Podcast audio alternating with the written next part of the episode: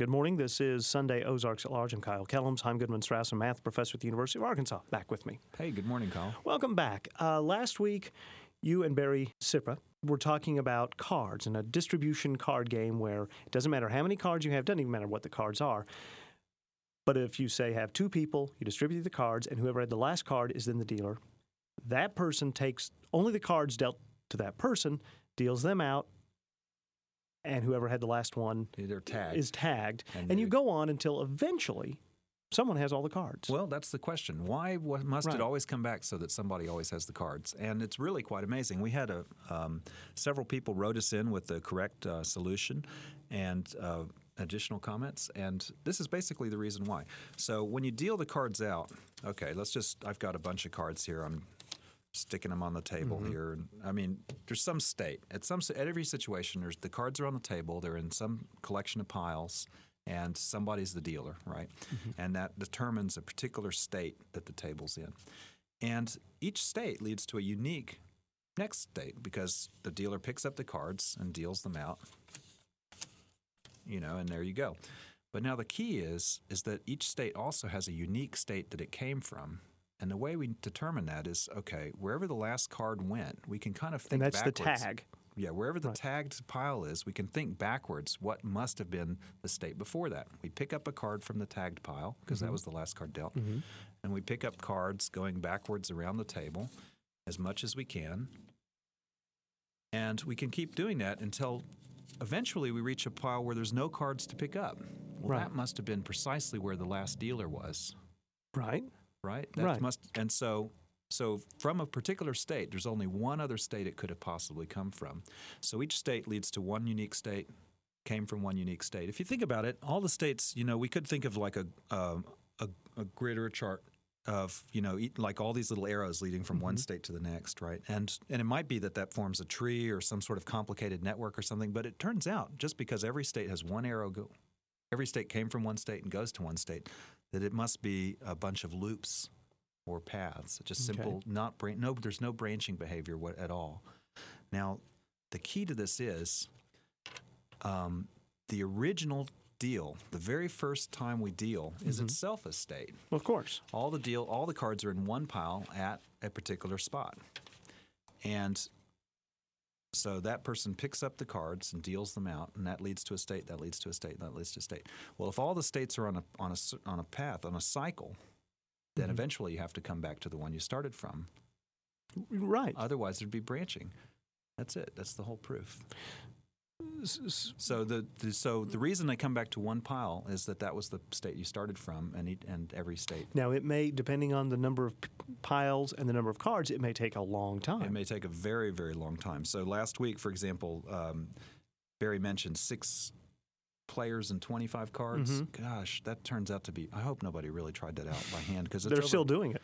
They would be. It's still over. It's over 14. It's almost 15,000 tags required to play that out. But what's interesting is it there is a linear route. That's right. I mean, it will do that every time. You just have to go time. through That's right. all those. Now, there is a way to calculate the exact number that's required without actually going through all that trouble, at least for two players. Now, for three or more players, um, so far as I know, nobody really knows how to figure out what that number is without actually going through the process. But for two players, it's really interesting, and it's related to the Wicked King problem that we discussed. That was the weeks ago. the problem with uh, 13 chairs around a table. One of them's the, the chair that sends you Mm-hmm. Into a bad, right. awful chair. And let's call that chair one. Mm-hmm. And the idea was okay, for this one, we start with chair two always. Okay. And the number of chairs is twice the number of cards plus one. So, for example, with uh, we have two players, that's fixed, and we have uh, nine cards. So we pretend that there's 19 chairs, and we're starting with chair two. And then we just count along. It turns out that the number of tags is exactly the number of times that we double the chair number till we come back to either to the either chair one to the left of the king or the right of the king, chair one or the second the last chair. So, um, so for example, we start two, four, uh, two, four, eight, 16, and then twice 16, but we're working 19 because we Right. have nine So 32, so it'd go to 13. Right, and so on 26, well, that's um, Seven. seven. and so forth. It, that's exactly the. After nine times we do that, we Mm-hmm. come back to um, I guess chair one, I think. Okay. And but it, but however many times it takes to either come to chair one or the second to last chair, that's exactly how many tags are required. And there's it's, that'll be discussed on the website. That's really Okay. pretty amazing. So for two people, you can always using this. We you have can a always formula, basically. right. But once it's more than two people, We have no idea. I mean, I was just looking at this uh, myself, and it's just absolutely crazy. I mean, I, I don't see really any pattern. There might be one. There might well be one, and it might be that people can come up with something, but um, it just looks kind of nuts. so how does this all factor into the world of mathematics? So the idea here is again that there's this principle that um, we have a very simple system that gives rise to highly complex and unpredictable behavior, and that's really a very important uh, thing that shows up all over the place. And we'll be discussing that over over a few weeks. Now the word chaos came up when you were talking, but it's not really chaos because there is something definite happening, right? Right. Well, it's determined. It's deterministic. It's determined. Uh, when pe- when scientists or mathematicians talk about chaos, there was a lot of discussion about that 15 or so years ago. Um, they mean something very specific. It means that you have a, a system in which everything's determined, but that uh, small changes in the initial conditions, say the number of players or the number of cards, can lead to wild, wide, wildly divergent results.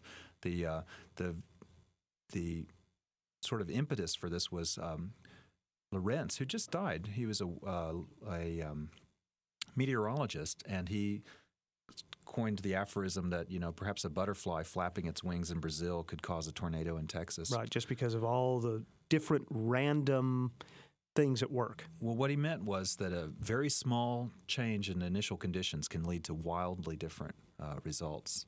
And uh, he just died. I think he was 102, 103, something like that. It's kind of like on a soap opera. If character A does something to character B, you don't know where it's going to wind up That's right. weeks later.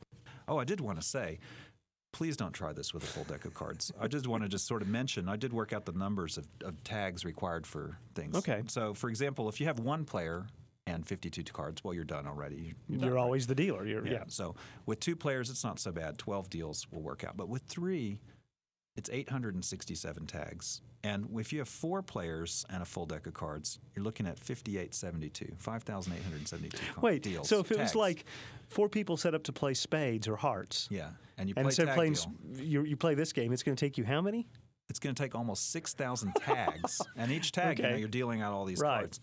And then for five players, it's 91,000 tag deals. And for six, it's half a million. And seven, it's over a million and a half. So really, This this sounds like kind of an evil bar bet you could do with friends, though. Say, Oh, yeah. I bet you got you know because if but they just, may just believe it's impossible. Oh, they that's a won't good believe point, you too. that they're to, Yeah. that'll, yeah, but back. eventually, no matter the number of people and the cards, I mean, it could be Yeah. 20 players and 500 cards. yeah, it'll back. Eventually, it'll come back to one pile. That's right. But I have no idea how long that'll Well, be. that uh, don't try that at home. Right. and so, if anyone has more uh, comments, please put uh, send them to us or log on to the website and take a look, um, and uh, we'll discuss it further there. All right, Chaim, thanks a lot. Thank you. Chaim Goodman Strauss, is a math professor at the University of Arkansas.